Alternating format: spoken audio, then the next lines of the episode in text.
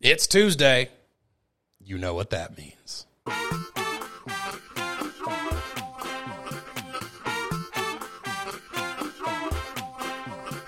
It's time for the best and brightest moment of your week. It's time for that show you love and that show that you seek. It's time for nonsense, nonsense, nonsense, nonsense, nonsense. The show, the best damn show you know. The following program contains scenes and language of a frank and explicit nature. Viewer discretion is advised. Under 17, not admitted without parent.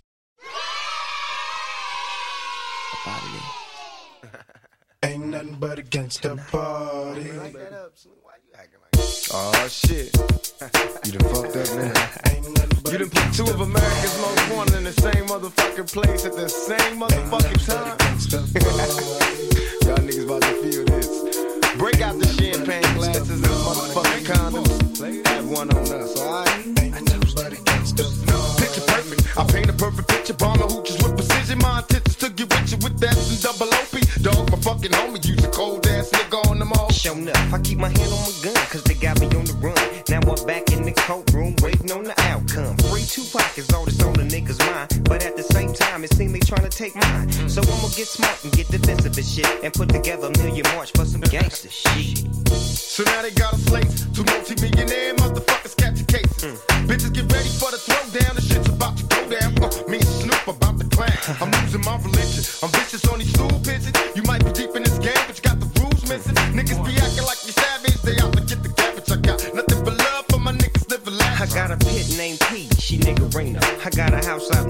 Right next to Chino. And I think I got a black beamer. But my dream is to own a fly casino like Bugsy Siegel. And do it all illegal. And get scooped up by the little homie in the Regal. Mm, it feel good to you, baby bubba. You see, this is for the G's and the keys, motherfucker. Now follow as we ride. Motherfuck the rest, two of the best from the west side. And I can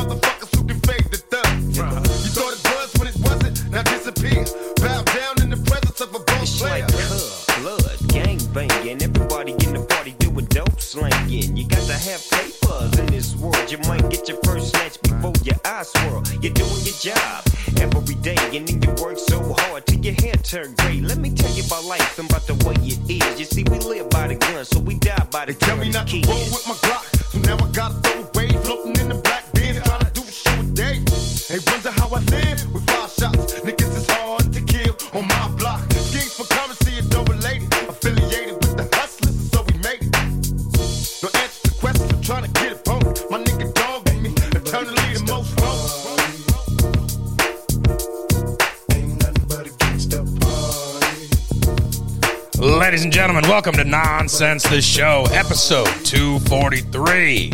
Just a little bit of a gangster party up in here tonight. Thank you, Tupac. Thank you, Snoop Dogg, kicking us off on exactly the right note this evening. I mean, just feel it for a minute. Mm. Make you want to move your shoulders. Make you want to dance a little bit. Mm. Come on. All right, that's enough of that. Thank you, gentlemen. We appreciate you. Episode 243 of Nonsense the Show is here. As always, my name is Captain Nick. I will be your ringmaster in this circus of the absurd and the historical and the mysterious and the funny and the musical. Tonight's episode, tentatively titled Nonsense 243 Double Agents, Dark Watchers, and the Men in Black.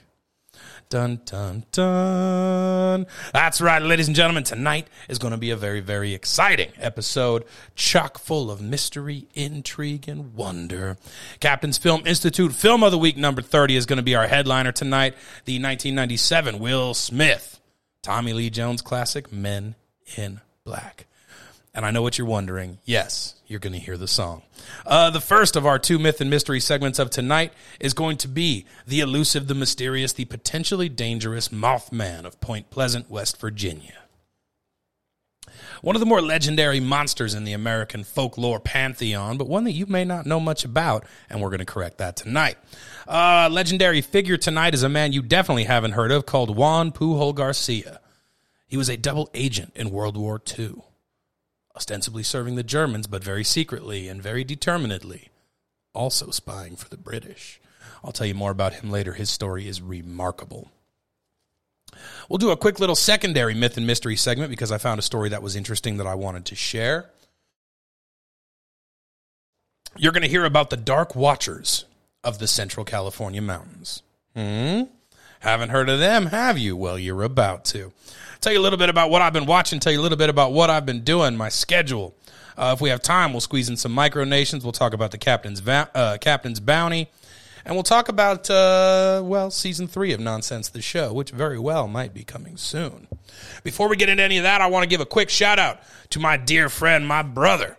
And uh, the sponsor of this week's episode of Nonsense the Show, Patrick Brooks, down there at Paso Wine Shine in Paso Robles, California. They're partnered up with a great group called the Tin City Distillery. They've got a tasting room. They've got brewing and distilling and handsome people and tight shirts and all the things you want in your alcoholic beverage consuming experience. Reach out to Paso Wine Shine, get you some booze. And uh, if you ask them nicely, they'll write uh, write a nice compliment to you in the uh, in the invoice. So, Paso Wine Shine, thanks for sponsoring the show. Speaking of sponsoring the show, if you want to join the likes of Mill, Lee, Chauncey, my mom, Brittany, and lots and lots of others, why don't you go ahead, jump onto patreon.com backslash nonsense the show and throw a couple of dollars my way. Um, a dollar or two per episode goes a lot farther than you'd think for me as I try to take this little passion project and turn it into a money making enterprise. I love making nonsense. I'd love for you to help me continue to make nonsense. Patreon.com backslash nonsense the show is how you do it. Additionally, if you don't want to give me money, but you do want to help out, why don't you tell your friends about Nonsense the Show? Leave a review, leave a five star rating. Those things help more than you would freaking believe. Uh, first of all, for motivating me, and second of all, for getting my podcast higher up the search algorithms so that new people can find it, which, if you've been listening, you know is a goal of mine. More on that later when we talk about the captain's bounty. Before we go any deeper, though, why don't we go ahead and just dive into our first story of the evening, a myth and mystery segment that's going to curl your ever loving toes. But we need to set the mood, and so let's see what the ghosts in my computer have for us tonight. Oh, that'll do. Ladies and gentlemen, it's time for the myth and mystery segment where we will discuss the Mothman of Point Pleasant, West Virginia. That's right, ladies and gentlemen. On, on November 12th, 1966, in Clendenin, West Virginia, a group of gravediggers working in a cemetery, ooh, sounds like a horror movie, spotted something strange. I mean, listen, if you're going to be spotting something strange, doing it while you're digging graves is a pretty good way to do it. They glanced up from their work as something huge soared over their heads. According to their accounts, it was a massive figure that was moving rapidly from tree to tree inhumanly. The gravediggers would later describe the figure as, quote, a large brown human being. This was the first reported sighting of what would soon come to be known as the Mothman, an elusive creature that remains as mysterious now as it was on the night that a few frightened witnesses first laid eyes on it back in 1966. Just three days after the gravediggers' initial report in nearby Point Pleasant, West Virginia, Two couples noticed a white winged creature about six or seven feet tall standing in front of the car that they were all sitting in. Eyewitnesses Roger Scarberry and Steve Mallette told the local paper, the Point Pleasant Register, that the beast had bright, right, mm, bright red eyes about six inches apart, a wingspan of 10 feet, and the apparent urge to avoid the bright headlights of the car. According to these witnesses, the creature was able to fly at incredible speeds perhaps as fast as 100 miles per hour. Contrarily, though, all of them agreed that the beast was a clumsy and awkward runner while on the ground. They knew this only because it allegedly chased their vehicle to the outskirts of town while in the air and then, after landing, scuttled off into a nearby field and disappeared. Knowing how absurd this must have sounded to a local paper in a small Appalachian community in the 1960s, Scarberry insisted at the time that the apparition couldn't have been a figment of his imagination. It just wasn't possible. He assured the paper, if I had seen it while by myself, I wouldn't have said anything. But there were four of us who all saw the exact same thing. As is to be expected at first, reporters were skeptical. In the papers, they called the Mothman a bird or a mysterious creature. However, they did print Mallette's description. Quote, it was like a man with wings. But soon more and more sightings were reported in the Point Pleasant area over the next year as the legend of the Mothman took shape. The Gettysburg Times reported eight additional sightings in the short span of three days after the first few claims. This included two volunteer firefighters who said they saw, quote, a very large bird with large red eyes. Newell Partridge, a resident of Salem, West Virginia, claimed that he saw strange patterns appearing on his television screen one night, followed by a mysterious sound just outside of his home. Shining a flashlight toward the direction of the noise, Partridge supposedly witnessed two red eyes resembling bicycle reflectors looking back at him. This anecdote remains a popular one in the Mothman mythos, especially since it allegedly led to the disappearance of Partridge's dog. To this very day, some still believe that the fearsome beast took his beloved pet. But could there be a simple explanation for the mystery? Well, according to Dr. Mm, Robert L. Smith, an associate professor of wildlife biology at West Virginia University, so someone you would think would know a few things about this kind of stuff, uh, Dr. Smith dismissed the notion that a flying monster was staking out the town. Instead, he attributed the sightings to a sandhill crane, which stands almost as tall as the average man and has bright red flesh around its eyes. You can Google it and then imagine running into it in the in a, the middle of nowhere in the dark. Maybe that's enough. This explanation was compelling, especially given the number of early reports that had described the creature as, quote, bird like. Some people hypothesized that this crane was deformed, especially if it had resided in the, quote, TNT area, a name that locals gave a series of nearby bunkers that were once used for manufacturing munitions during World War II. It has been suggested that these bunkers have leaked toxic materials into the neighbor, mm, neighboring wildlife preserve, possibly affecting nearby animals and creating the Mothman. Another theory suggests that the creation of the Mothman was the work of one very committed prankster who even went so far as to hide in the abandoned World War II munitions plant, where some of the sightings were reported to have occurred. This theory, of course, posits that when the national press ran with the Mothman story, people who lived in Point Pleasant began to panic. God, there was a lot of plosives in this story tonight.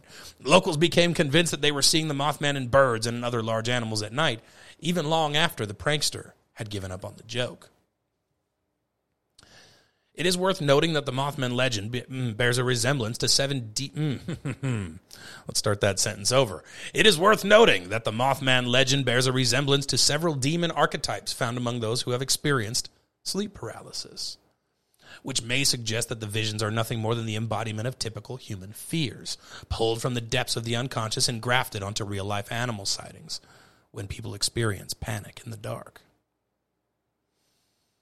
And then, of course, there are the paranormal explanations.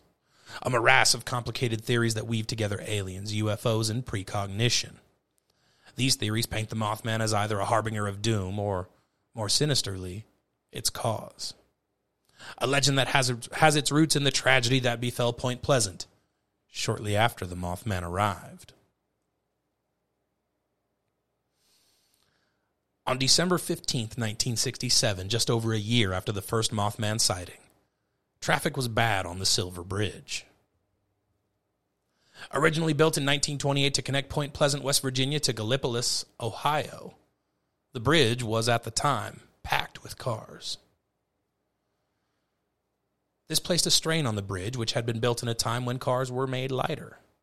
The Model T had weighed just 1,500 pounds, which was a modest sum compared to the 1967 average for a car. Some 4,000 pounds. The bridge's engineers hadn't been particularly imaginative, nor had they been especially cautious while creating this structure. The bridge's design featured very little redundancy, meaning that if one part failed, there was almost nothing in place to prevent other parts from failing as well. A chain reaction of destruction and eventually death. And on that cold December day in 1967, that is exactly what happened. Without warning, a single eye bar near the top of the bridge on the Ohio side cracked. The chain snapped and the bridge, its careful equilibrium disturbed, fell to pieces, plunging cars and pedestrians into the icy water of the Ohio River below. 46 people died, either by drowning or being crushed by the wreckage. Following the Mothman sightings a year earlier, the bridge collapse was the second terrible and bizarre thing to put Point Pleasant on the map in a year's time. So it didn't take long for some to connect the two. In 1975, author John Keel um, conflated the Mothman sightings and the bridge disaster while creating his book, The Mothman Prophecies. He also incorporated UFO activity.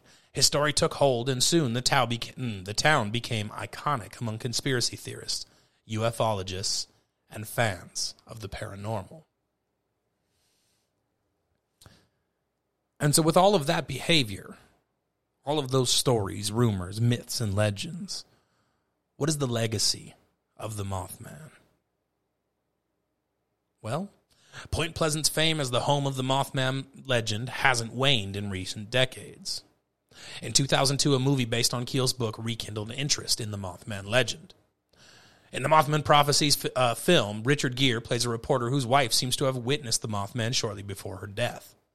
He finds himself inexplicably in Point Place several years later with no clue how he got there. And he's not the only one having trouble explaining himself. As several locals experience premonitions of distant disasters, there's talk of visitations from a mysterious figure called the Mothman. The film, a supernatural horror and mystery, offers no conclusions, communicating instead an eerie feeling of disjointedness that was both panned and praised by critics.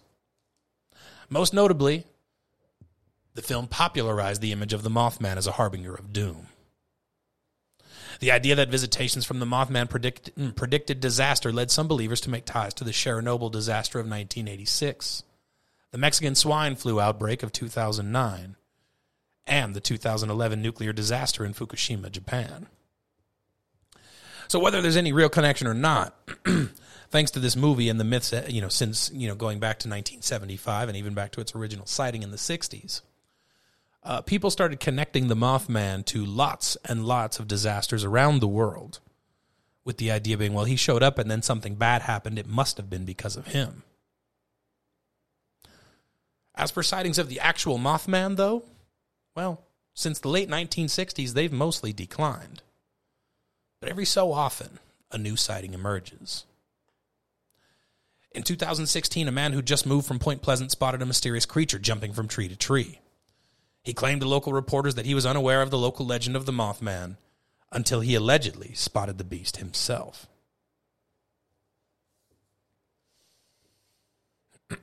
Whether these sightings are real or not, the Mothman can still be seen in Point Pleasant today, in the form of a historical museum and also in the form of a 12 foot tall, chrome polished statue, complete with massive steel wings and ruby red eyes. Furthermore, a festival commemorating the Mothman's visits been, has taken place annually for years. It's a it's a fun celebration that attracts locals and tourists alike. Every September, the festivi- mm, festivities celebrate one of America's strangest local legends that still has people scratching their heads to this day. And so, what lesson should you take from the Mothman story? Well, I can't tell you that. That's up to you. All I know is that's the end of the first episode of our Myth and Mysteries segment in this episode of Nonsense the Show. The word episode was used improperly in one of those phrases. Uh, we're going to go ahead and throw it over to Queen with I Want It All. While I rest my throat, take a sip of beer and prepare for our next story. Nonsense 243. Thanks for being here. Freddie, take it away.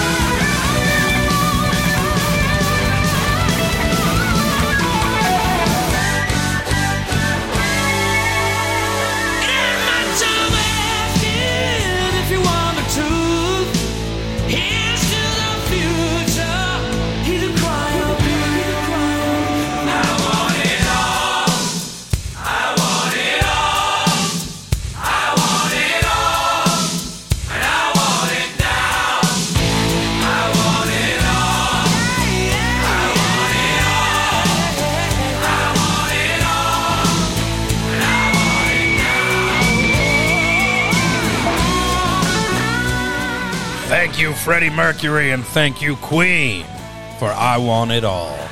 One of my personal favorite songs in the history of ever.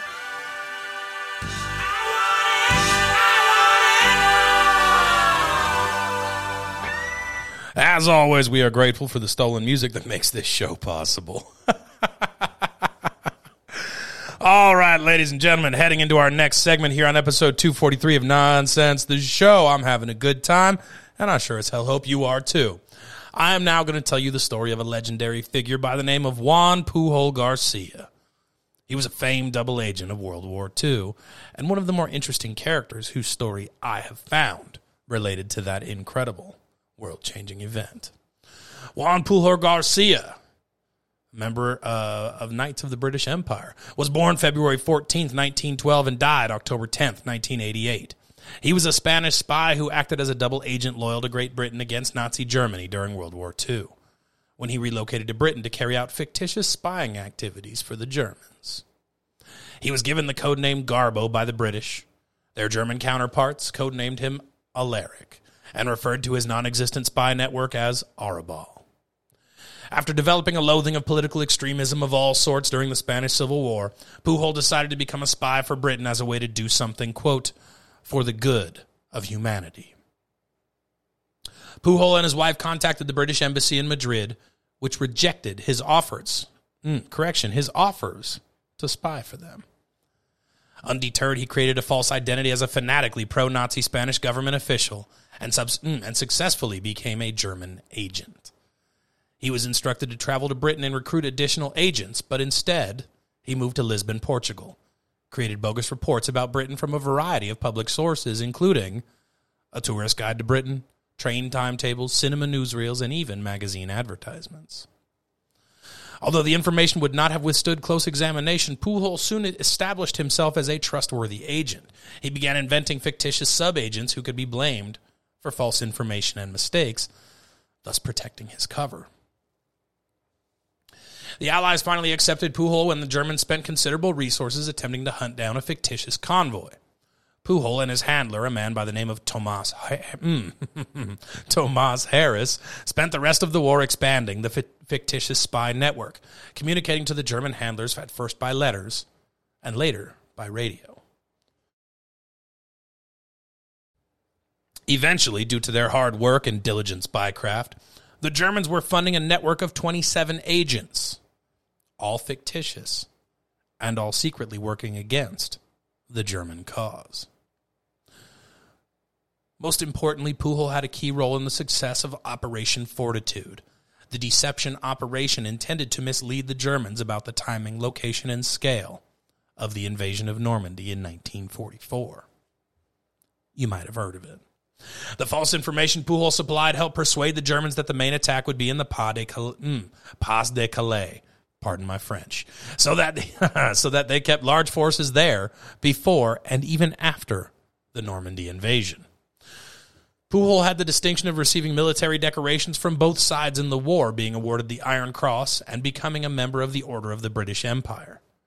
So he was awarded two of the highest decorations each nation could could give, making him one of the only known people who received uh, major decorations from both sides during World War II. A fascinating story, and now I'm going to give you details.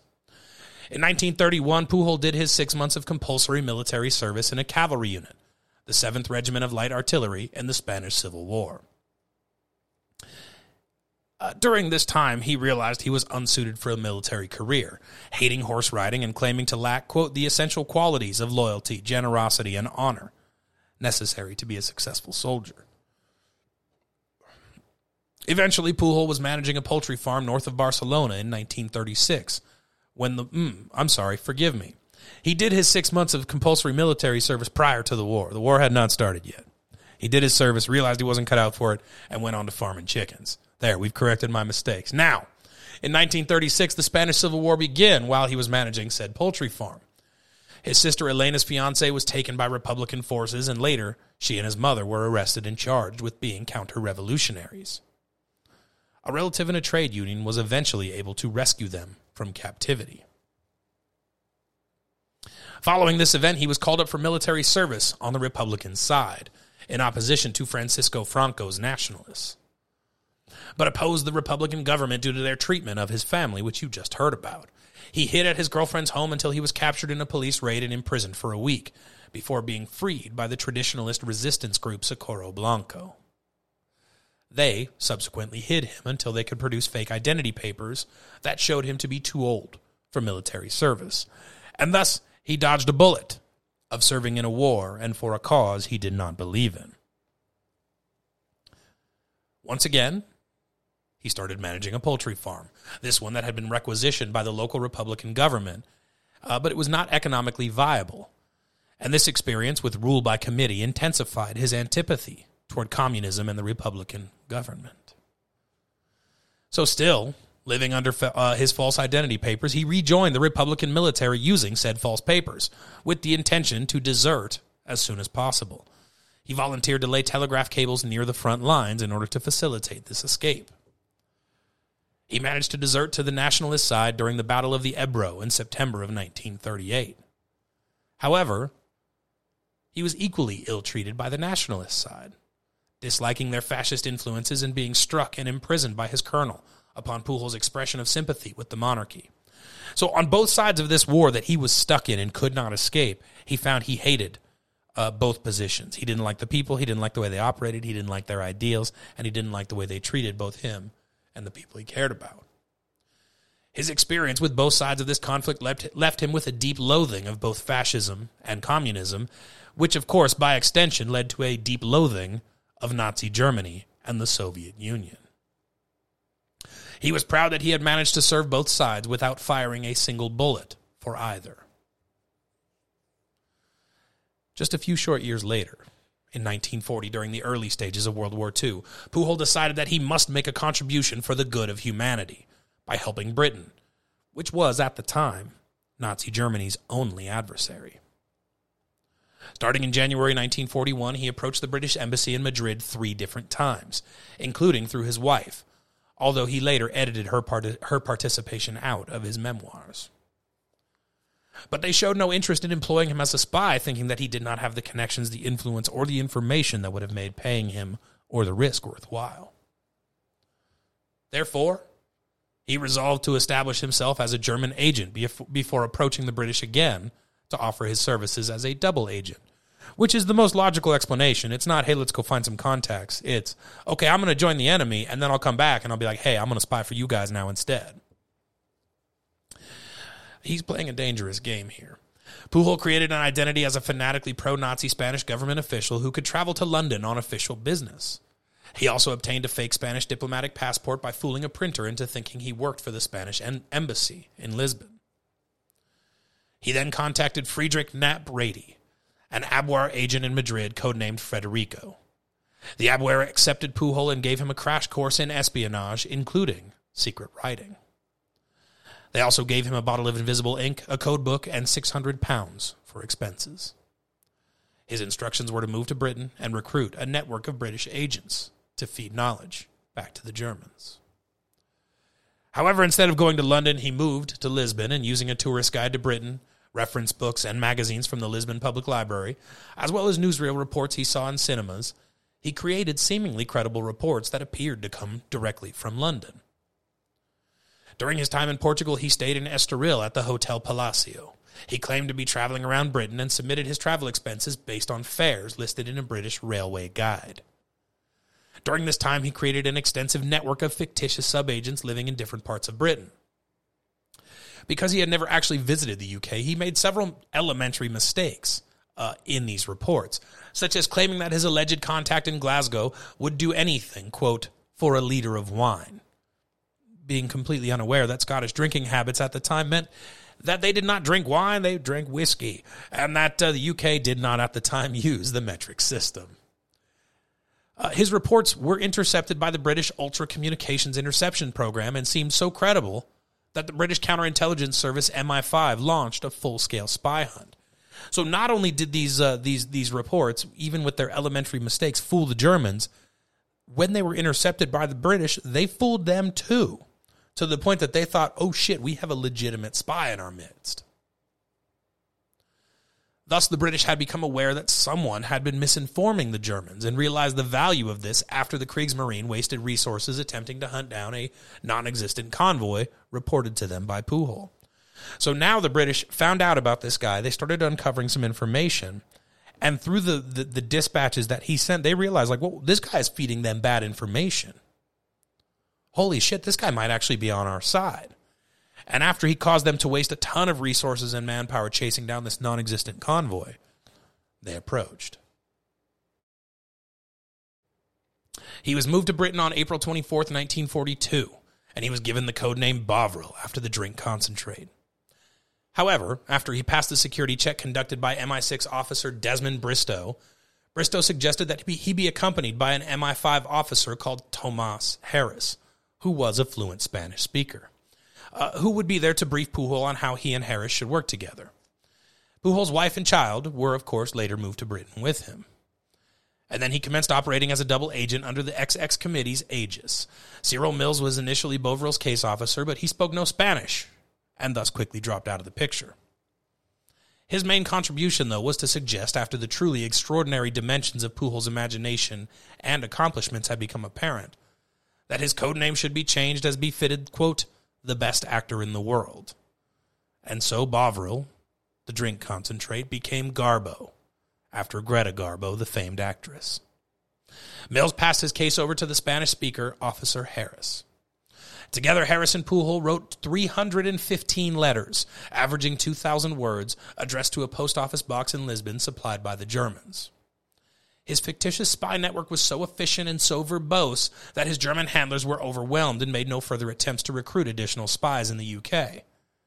So he and his and his case agent, this this this agent Harris, they wrote 315 letters of 2,000 words each. That's a lot of pages and they just started bombarding the Germans with them to the point where they go, "Hey, we've got too much to handle just from this guy and his ring. We don't need more agents." And so that effectively gave him a stranglehold on the German spying network in Britain, which made him all the more powerful, all the more influential, and all the more effective.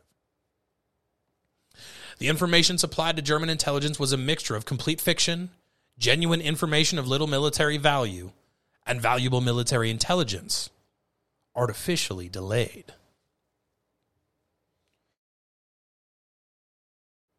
In November 1942, just before Operation Torch landings in North Africa, Garbo's agent on the River Clyde reported that a convoy of troop ships and warships had left port, painted in Mediterranean camouflage. While the letter was sent by airmail and postmarked before the landings, it was deliberately delayed by British intelligence in order to arrive too late to be of any use. Pujol received a reply stating, We are sorry they arrived too late, but your last reports were magnificent. So he arranged this ingenious system in which he was able to provide real intelligence of a high value to the Germans. And just through a little bit of finagling and a little bit of delays, he was able to make sure it showed up a day late, two days late. So that the Germans were like, man, this guy's really good. It just didn't get here in time. So his credibility is further established, his trustworthiness further cemented. Pujol had been supposedly communicating with the Germans via a courier, a Royal Dutch Airlines pilot willing to carry messages to and from Lisbon for cash. This meant the message deliveries were limited to the KLM flight schedule. In 1943, responding to German requests for speedier communication, Pujol and Harris created a fictitious radio operator. And from August 1943, radio became the preferred method of communication between the spies and the Germans. Of course, this meant on occasion he had to invent reasons why his agents had failed to report easily available information that the Germans would eventually know about. For example, he reported that his fabricated Liverpool agent had fallen ill just before a major fleet movement from that port, and so was unable to report the event. To support this story, the agent eventually, quote, died, and an obituary was placed in the local newspaper as further evidence to convince the Germans of its truth. As another example of Pujol's genius, the Germans were also persuaded to then pay a pension to the agent's widow. There never was an agent, and there never was a widow. This was just money lining the pocket of Mr. Pujols Garcia for all of his hard work. For radio communication, Arabel needed the strongest hand encryption the Germans had. The Germans provided Garbo with this system, which in turn supplied to the co- was supplied to the code breakers at Bletchley Park. Garbo's encrypted messages were to be received in Madrid, manually decrypted and re-encrypted with an Enigma, Enigma machine for retransmission to Brit- Britain. Mm, oh boy.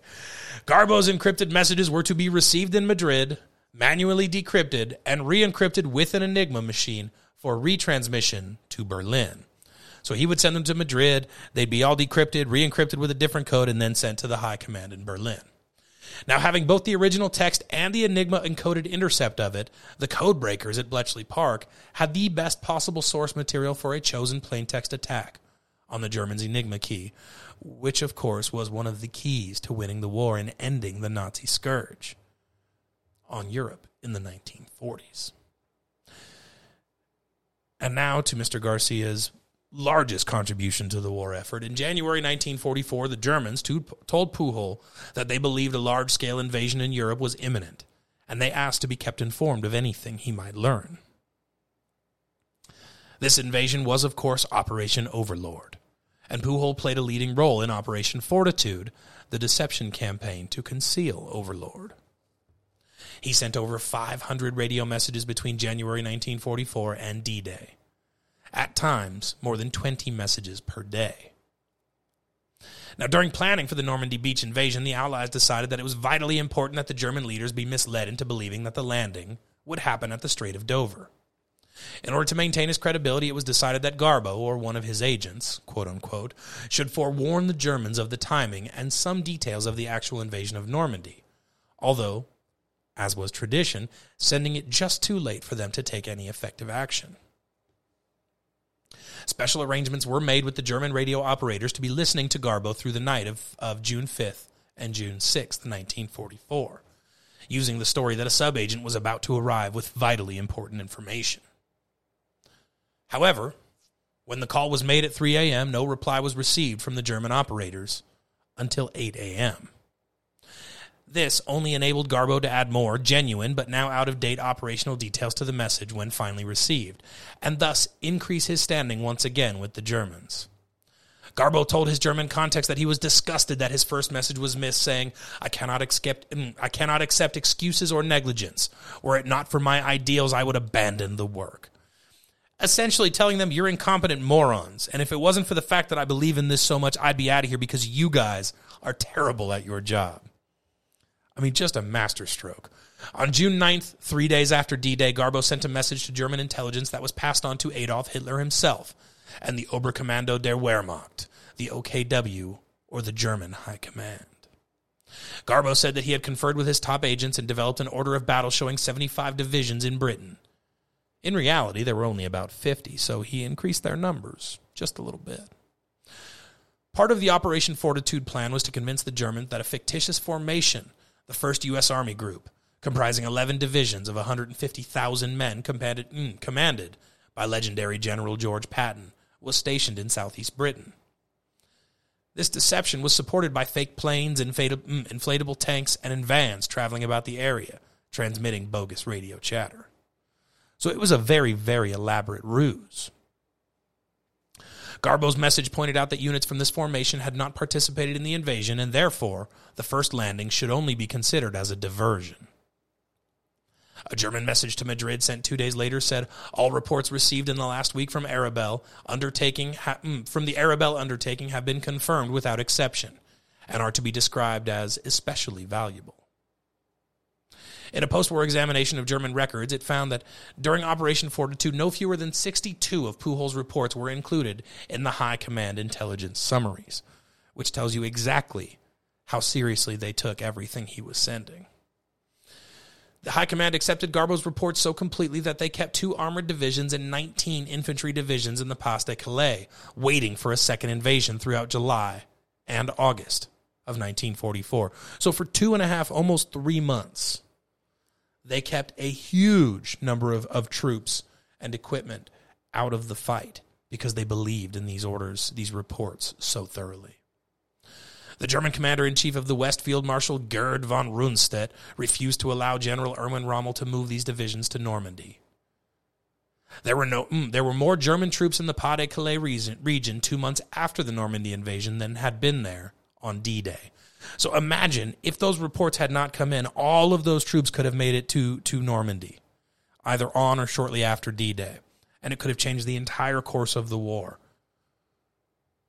I mean, the, you, you cannot overstate the importance of, of, of Garbo, Pujol's role in, uh, in Operation Fortitude. In late June, Garbo was instructed by the Germans to report on the falling of a, of VW flying bombs. Finding no way of giving false information without arousing suspicion, and being unwilling to give correct information, Harris arranged for Garbo to be, quote, arrested. He returned to duty a few days later, now having a need to avoid London, and forwarded an official letter of apology from the Home Secretary for his unlawful detention. So, again, another elaborate ruse, played with the highest orders in the land. Over the time that uh, was spying for the Germans, he was paid approximately 340,000 US dollars to support his network of agents, which at one point totaled 27 fabricated characters. As Arabel, he was awarded the Iron Cross Second Class on 29 July 1944 for his services to the German war effort. This award was normally reserved for frontline fighting men and required Hitler's personal authorization. Uh, because of his unique situation, the Iron Cross was presented via radio. And as Garbo, he received an MBE from King George VI on 25 November 1944, just a few months later. The Nazis never realizing they had been fooled, and thus Pujol earned the distinction of being one of the few, if not the only one, to receive decorations from both sides during World War II. And now, in a tribute to Mr. Uh, Pujol there, and uh, for this week's edition of the Schmoop Song, this is the Geto Boys. Damn, it feels good to be a gangster. See you guys in about, uh, well, about five minutes. We'll get on with the show. Thanks for being here. Damn, it feels good to be a gangster. A real gangster ass nigga plays his cards right. A real gangster ass nigga never runs his fucking mouth, cause real gangster ass niggas don't start fights. And niggas always got a high cap. Showing all his boys how he shot him. But real gangsta ass niggas don't flex nuts. Cause real gangsta ass niggas know they got him. And everything's cool in the mind of a gangster. Cause gangsta ass niggas think deep. Up 365, ayo, 24 7. Cause real gangsta ass niggas don't sleep. And all I gotta say to you, wanna be, gonna be cocksucking pussy pranksters, is when the fire dies down, what the fuck you gonna do? Damn, it feels good to be a gangster.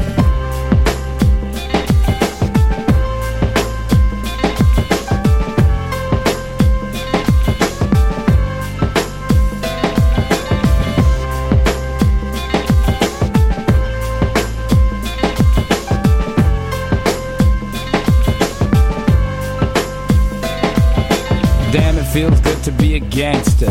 Feeding the poor and helping out with their bills. Although I was born in Jamaica, now I'm in the US making deals. Damn, it feels good to be a gangster. I mean, one that you don't really know. Riding around town in a drop top Benz, hitting switches in my black 6'4. Now, gangsta ass niggas come in all shapes and colors. Some got killed in the past. But this gangster here was a smart one. Started living for the Lord and I last. Now all I gotta say to you, wanna be, gonna be pussy and cocksucking pranksters. When the shit jumps off, what the fuck you gonna do? Damn, it feels good to be a gangster.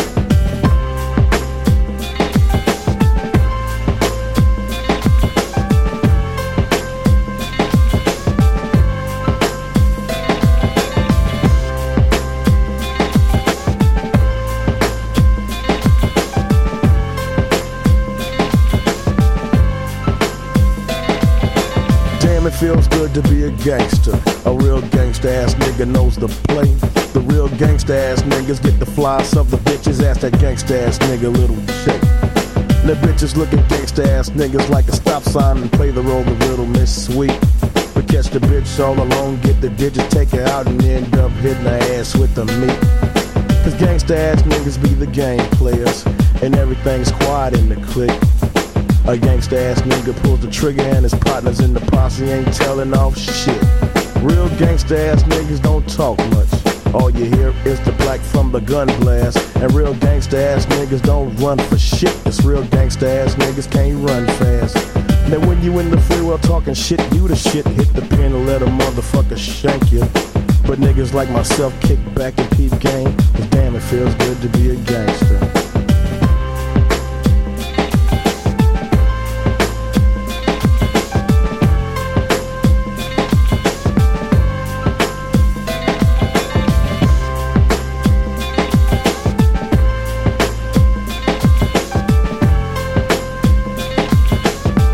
And now, a word from the president. Damn, it feels good to be a gangster.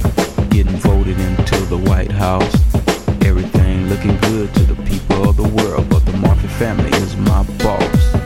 So every now and then I hold a favor here and there, like letting a big drug shipment through and send them to the poor community. So we can bust you know who. So voters of the world keep supporting me, and I promise to take you very far.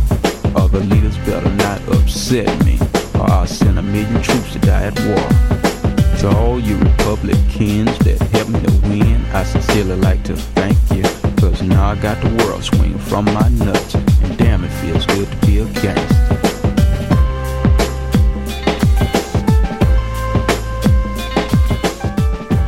And that, ladies and gentlemen, is Damn, It Feels Good to Be a Gangster. This week's Schmoop song. Thank you, Geto Boys. We appreciate you.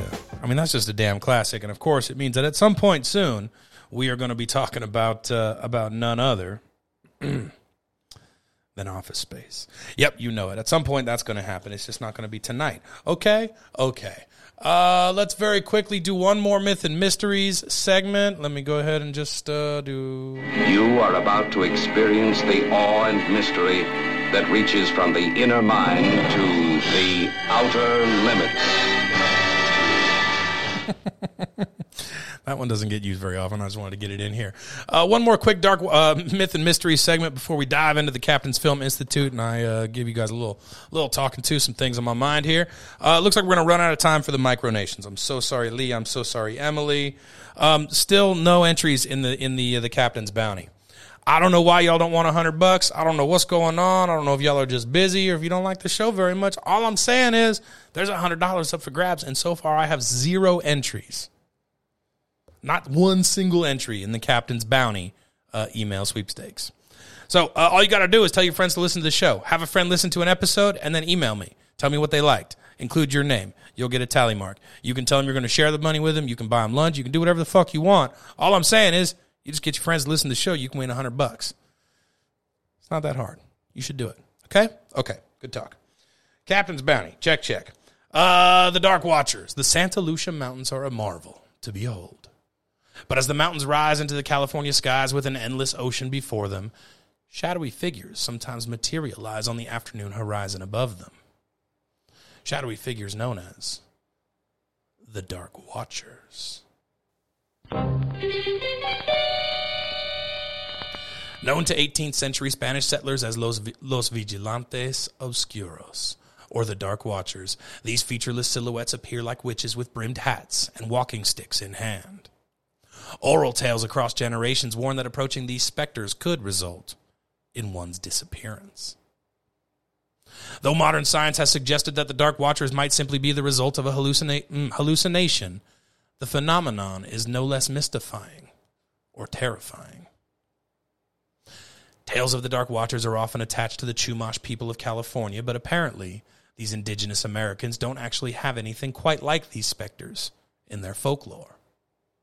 According to the accounts of Spanish settlers, however, who recorded uh, who recorded the massive beings in the late 1700s, the creatures towered over mere mortals at 10 feet tall and appeared to be draped in cloaks and donned, mm, donned large, wide brimmed mm, wide brimmed hats across their heads.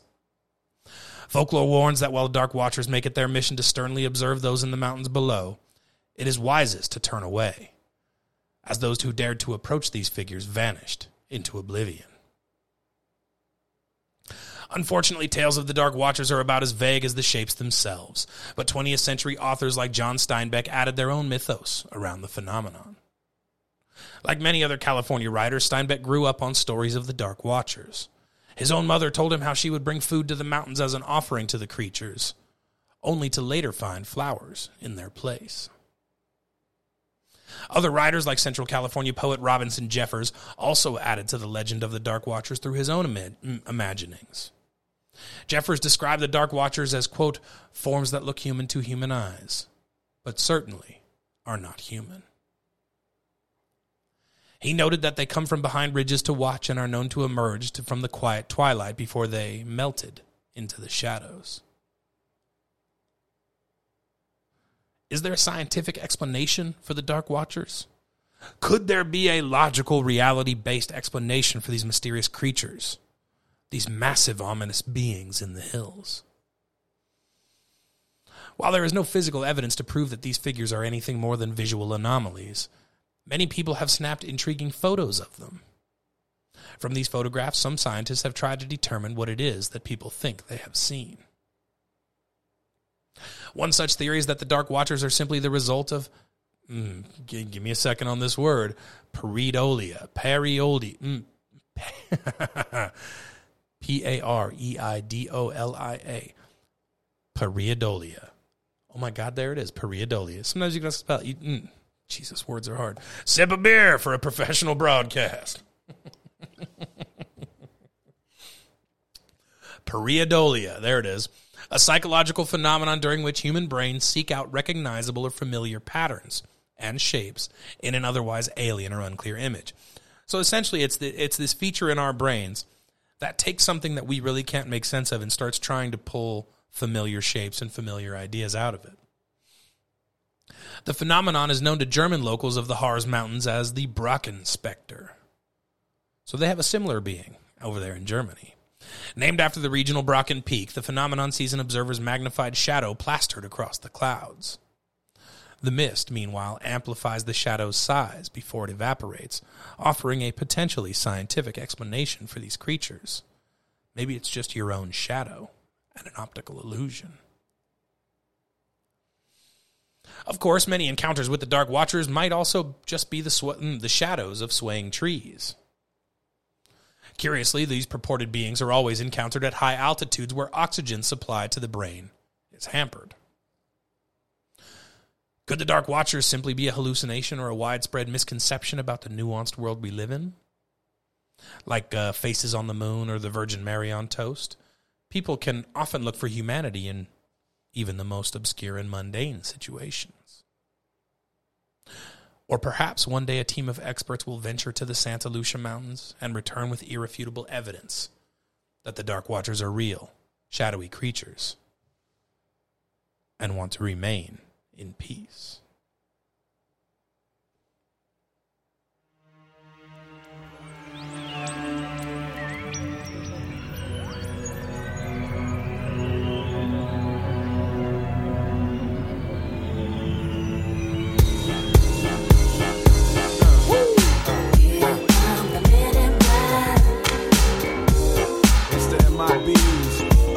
Come the MIBs.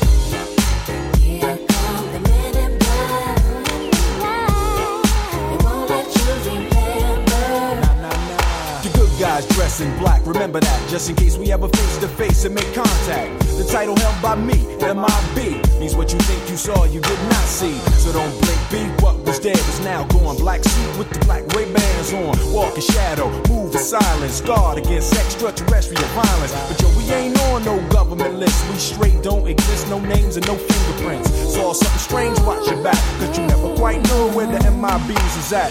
Uh, and.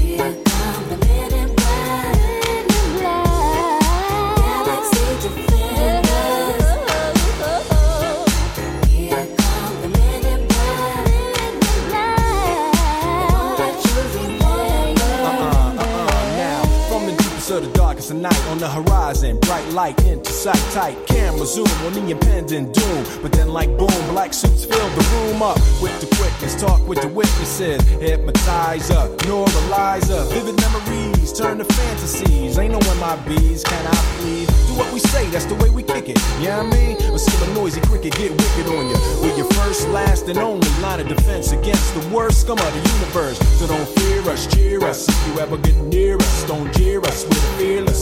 MIBs freezing up all the flag. What that stand for? Men in black. Uh, and. The men in black.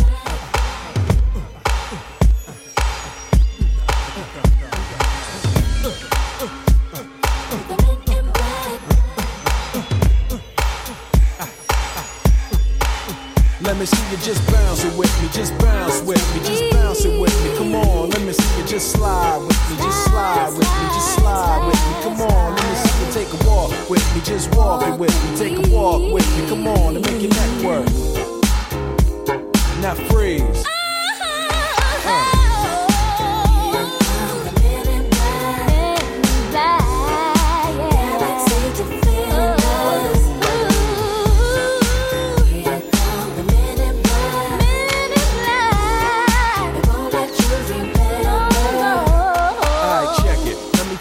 This in closing. I know we might seem imposing, but trust me, if we ever show in your section, believe me, it's for your own protection. Cause we see things that you need not see, and we be places that you need not be. So go with your life, forget the Roswell crap, show love to the black suit Cause that's the men in, that's the men in.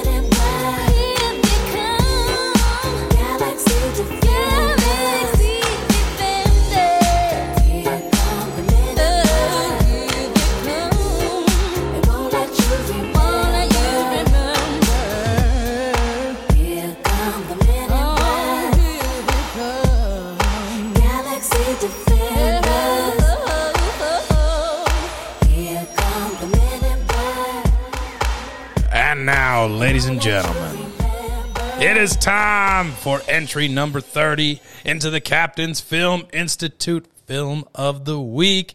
And as you may have guessed, because I've already told you, it's 1997. The Barry Sonnenfeld directed Will Smith, Tommy Lee Jones, Linda Fiorentino, Rip Torn, and Vincent D'Onofrio classic is about to air for the first time. Living secretly in our planet by assuming human form, a plethora of extraterrestrial refugees and all mm, refu- a plethora of extraterrestrial refugees of all shapes and colors peacefully coexist with the inhabitants of Manhattan. However, the rebellious and malevolent ones are kept under control by the secret government organization called the Men in Black.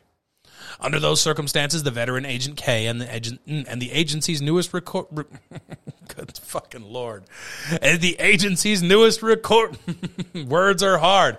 Agent J, Will Smith, will soon have their work cut out for them when an interplan- interplanetary visitor hatches an evil scheme to conquer the galaxy. But can two men in black suits alone avert an impending disaster of global proportions? Tune in to find out. Um, you know, weirdly, as I was starting that that summary of the film, I got to um, a plethora of extraterrestrial, and I thought to myself, "Man, you're doing a good job at this. You've had a few beers, your brain is tired, your mouth is not working well. Um, you're really putting these words together well." And then I got to the word refugees, and my brain desperately wanted me to call them refugees. I don't know why. So that's just where, and then the whole paragraph got thrown off. So there's my explanation. um, every week when we do the Captain's Film Institute Film of the Week, I, I choose three categories. There are three categories that are regularly done favorite line, favorite scene, and favorite character. My favorite character in this one is, is really easy. It's got to be Jay. I mean, he's he's he's the wisecracker. He's uh, he's the cool guy. It's Will Smith at his fucking best. If you're not going to pick a main character, it's definitely Frank the Pug, just because a foul mouthed little dog is, is adorable to me. My favorite line in the movie is the obvious, used in all the marketing material, used to be said amongst all of my friends because we thought we were dope, even though we were nerds. You know the difference between me and you? I make this look good. uh, my runner up, now that I'm an adult, uh, is Tommy Lee Jones responding to uh, Edgar, the alien bug suit's wife. Uh, no, ma'am. We at the FBI do not have a sense of humor that we're aware of. Just because I used to work for the government and that's the type of thing I used to say. My favorite scene is uh, this was an easy one for me. This was a fucking no brainer. There's only one scene that stands out as as my favorite scene in the movie. Um, it's the interview process. Jay walks into the MIB building as a total fish out of water amongst the best of the best of the best, sir. He works his way through the tests provided and the trials uh, offered in an unorthodox fashion, which is in stark contrast to the institutionally rigid approach of his military compatriots. He's got a lack of uh, uh, of respect for authority. He's got a smart mouth and and a little bit of a wise ass goofball persona, and he's a little bit of a bumbling screw up, but he's really good at what he does. Um, and so, you know, a couple of examples, obviously, as as they're taking the test, and he drags that fucking table across, and in this silent room with all these awkward dudes in, in uniform, the scraping of the table is just one of those things that never fails to make me laugh. Um, and then the shooting range scene where Jay assesses all of the threats. Uh, according to the novelization of the film, James is correct to only shoot Tiffany, the cardboard cutout, on the MIB firing range. She is actually a dangerous alien in disguise, while all of the other aliens around her are completely harmless. And as you get deeper into the movie, you find out that a lot of the aliens are just regular people, is the word I'm going to use, going about their lives doing their thing. Um, and then there's a couple of assholes. And in this case, Jay correctly assessed the situation under incredibly stressful, um, you know, unsure uh, uh, uh, conditions, and uh, really should be commended. He's it's clear clear why he got the job, right? Um, I love his lack of respect for authority. That's just something that I enjoy. Vincent D'Onofrio researched his role as Edgar by watching a lot of bug documentaries. In order to achieve his character's distinctive, herky jerky, awkward walk, he put on knee braces so he couldn't bend his legs, and he taped up his ankles, which further limited his range of motion. And of course, the results of that are apparent every time he has a walking scene. Um, the known aliens visible on the screen when uh, Jay is being introduced to the world he is now walking into. Um, Al Roker, Isaac Mizrahi, Danny DeVito, Barry Sonnenfeld, the director, his daughter Chloe, Sylvester Stallone, Dionne Warwick, Newt Gingrich, Anthony Robin, George Lucas, and executive producer Steven Spielberg, as well as the one and only, if you look carefully, you can spot him there, Captain Nick. Because, uh, you know, sometimes you got to be from another planet, right? Nanu Nanu. The film was going to be set in an underground bases, uh, in underground bases and locations across the country, including Kansas, D.C., and Nevada. But Barry Sonnenfeld made New York City the film's main Earth location because he thought it would be more believable that aliens could hide out in a large city because of safety in numbers. Um, and he thought that New Yorkers would be more tolerant of people who behaved oddly, uh, who were, in fact, aliens in disguise. He also felt that many of the city structures resembled flying saucers and rocket ships, which could be real spacecraft and other hidden alien technology. And of course, as you look at it, I think for, for the reasons he was looking for, he made exactly the right choice. New York is a perfect spot for this kind of story. Um, every week we find a little bit of improv to talk about in the Captain's Film Institute. Will Smith improvised a lot during this film, but the uh, the, the the biggest line I think that made it through is uh, "It just be raining black people in New York." And I'm not even going to try to do a Will Smith voice on that because that just seems like a good way to get myself into trouble. Um, I always like to look at alter, you know, potential castings for, for, for major major films and major roles. You know, these famous, uh, you know, iconic uh, situations. Clint Eastwood was offered the role of Agent K, but turned it down. And I just like to take a second to think about how different this movie would have been with Clint Eastwood playing opposite Will Smith instead of Tommy Lee Jones, who has that very dry sense of humor that he was able to get a little goofy with the deeper you got into the film. And who was it, you ask, that almost played Agent J, Will Smith's role? Well, imagine Clint Eastwood playing opposite David Schwimmer or Chris O'Donnell. D'Artagnan from the 1990s Disney version of The Three Musketeers, or of course Robin from Batman and Robin. Linda Fiorentino, who plays the uh, uh, the morgue doctor, um, she won her role in Men in Black in a poker game with the director Barry Sonnenfeld. So I guess they were playing poker, and she said, "All right, I tell you what, if I win, you got to put me in your next movie." And he said, "Okay, sounds good." Boom, there she was. And I think she made it through three films as a result of that. I don't know what else she's been in. I should have looked at that. Much of the uh, Men in Black traits and characteristics are in keeping with the established lore of Men in Black in American conspiracy history. For example, supposed encounters with the with the Men in Black with the MIBs, witnesses report that they use outdated jokes and vernacular, and that their dress and vehicles seems to be outdated as well.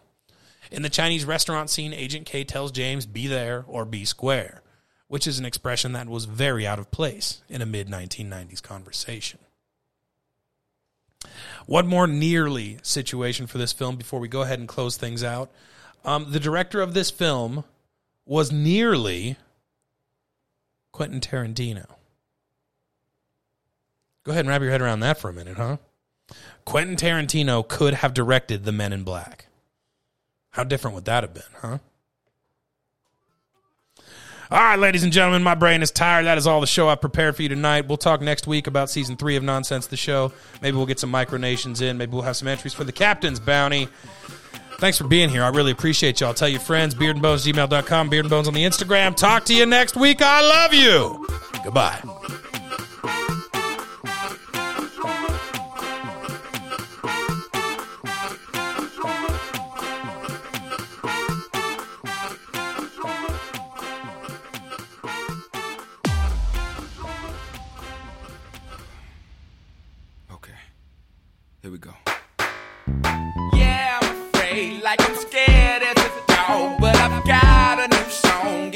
And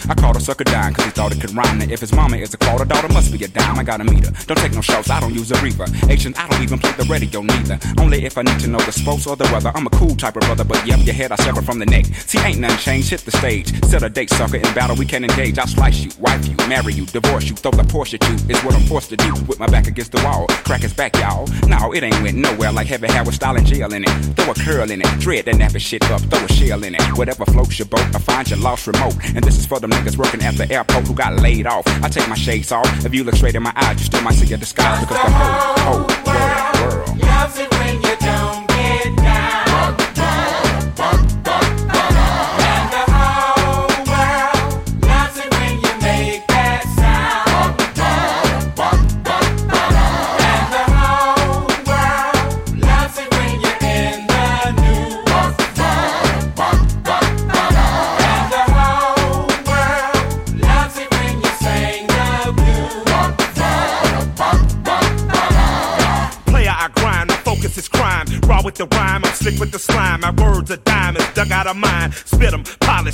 Shine. Glitter, glisten, gloss, floss. I catch a beat running like Randy Moss. Ride that bitch off like a brand new house. I'm rolling my stones, down no mouse. Mommy, I'm coming, I hope you get off. I rock you on boat like a Leah and talk. Back, back, forth, forth. Get that seller on course, course. Make that track a corpse, corpse. Rap, roll, utterly rock with my mouth to the mic and my hand on my cock. Cadillac OutKast just won't stop. The whole world loves it when you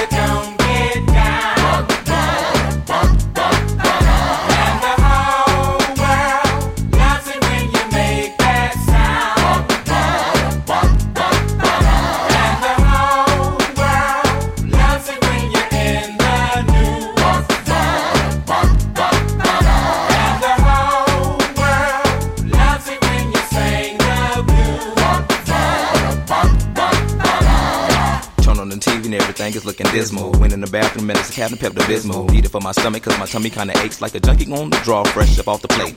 Wait, back to the enemy of the state is the Republicans or Democratic candidate debate. Now even the black box holds the fate. Clueless like Shay and Scooby before commercial break. Hey, extreme prejudice, dismiss this. If you want to, you can dub it to your hit list. I know you're going to. We in this replenish your musical wish list. When it comes to this music, we stay relentless, pursuing all that's pursuable. Doing God winning all things that are doable. The only liable limitation is yourself, Dre. Set it on the right and I'll set it on the left. The